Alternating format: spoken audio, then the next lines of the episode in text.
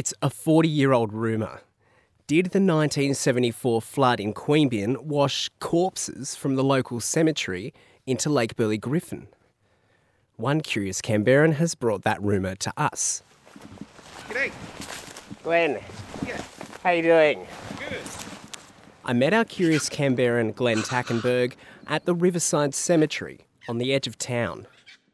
It's a small cemetery on a steep hill on a bend in the Queanbeyan River. His question Did corpses really get washed from the Queanbeyan Riverside Cemetery into Lake Burley Griffin in the 1974 flood? And were all the bodies accounted for? Let's walk in. Yeah.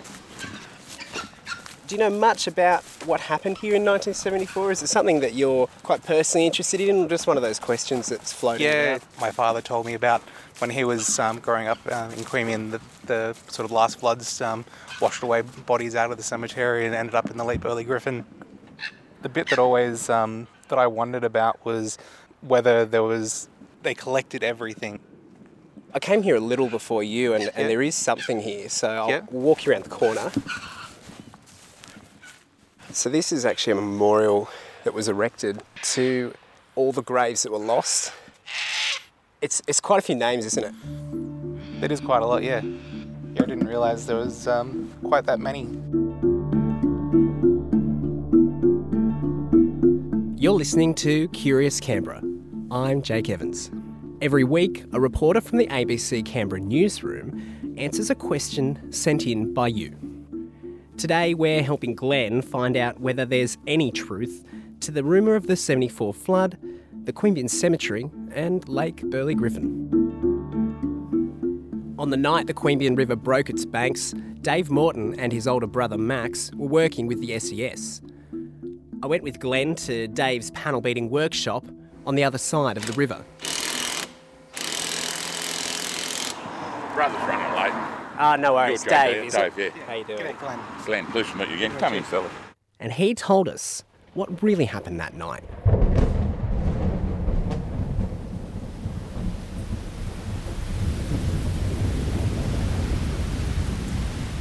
Oh, well, I was running from uh, pillar to post, uh, and when the uh, it was discovered that the cemetery was, in, you know, getting washed out, I was told then to go up and uh, just control any onlookers and that, while the police and, and, and apparently my brother and other SES personnel went down and attended to it.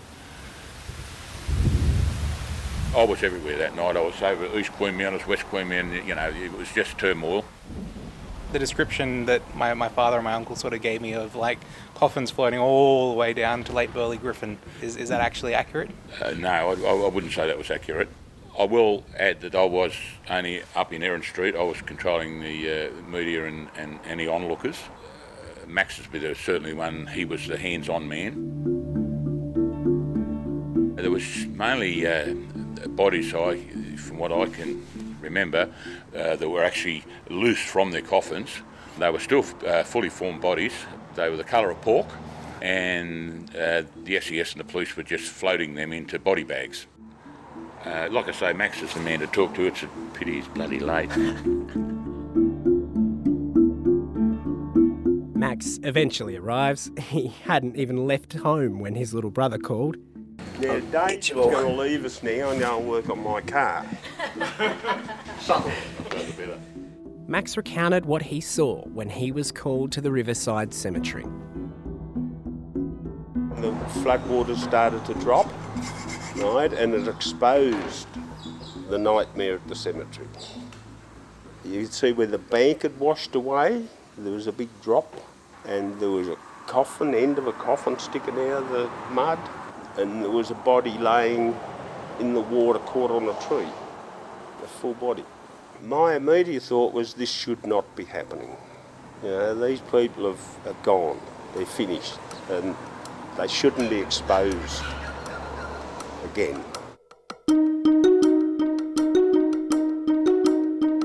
Max says a police officer was lowered into the riverbed. As he walked across the mud, he, he was treading on bones and pushing them into the mud to, to hide them from the gory sightseers. The ACT police were called, and the next morning they sent a, a boat upriver and recovered the body somewhere downriver. Do you know where? No.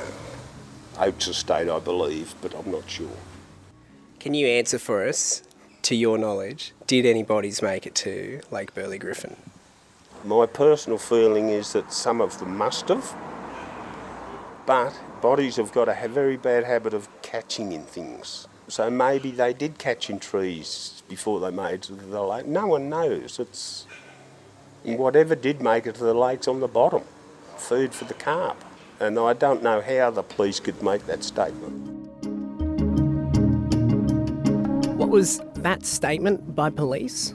Well, just days after the flood, the Canberra Times reported police had recovered three bodies downstream of the cemetery.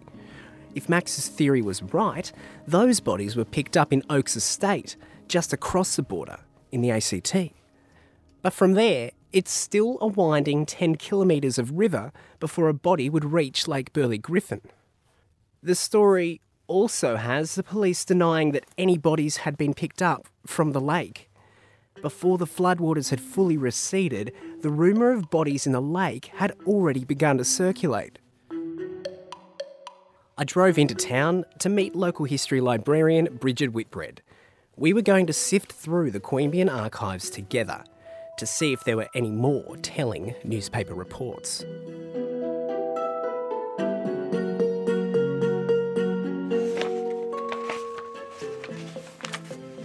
This is part of the Errol Lea-Scarlett collection. He was a local historian, a passionate Queanbeyan. Uh, he's done vast amounts of research retrieving all sorts of records, um, lists of publican licence applications from the 1800s, endless amounts of interviews that he's done.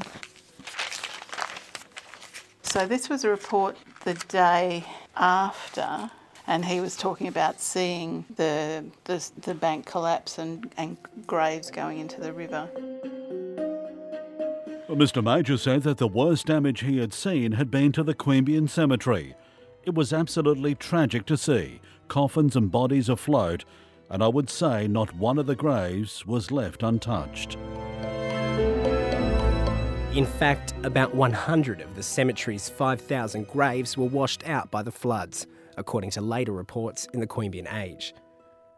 The Errol Lea-Scarlett archives reveal a nine month effort to identify the bodies washed away in the flood, and that was hard work, in part because the cemetery was poorly kept.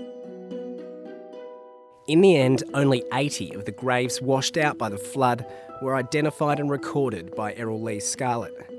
Those are the names that appear on the memorial that stands in the cemetery today. As for the bodies that were rumoured to have travelled elsewhere, there was one local report that offered a clue. It was just a, a, very brief little aside. It wasn't a big deal. It was just that um, this coffin lid had been retrieved from, I believe it was the West Basin.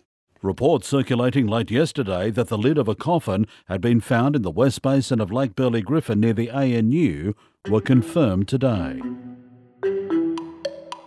And that's it. As far as is publicly known, no corpses made it to the lake, though debris from the cemetery did. But you can never be quite sure the next time you're paddling out on the lake whether that thing you hit with your oar was a sunken branch or something else. There are photos of the flooded Riverside Cemetery on our website, abc.net.au slash curiouscanberra you can see the grooves in the mud where the coffins once lay. We've also made a map that shows the Queanbeyan Cemetery in relation to Lake Burley Griffin. Our website is also where you can ask your own question. Next time on Curious Canberra, we answer a question you voted for. Beck Pierce wants to know about why the Sydney to Canberra train stops in Kingston and not the CBD. When I was living in Canberra, I was spending a lot of time travelling to Sydney to visit my partner. Given that the train is four and a half hours or thereabouts and only runs two times a day, adding the trip over to Kingston just makes it an untenable journey for me.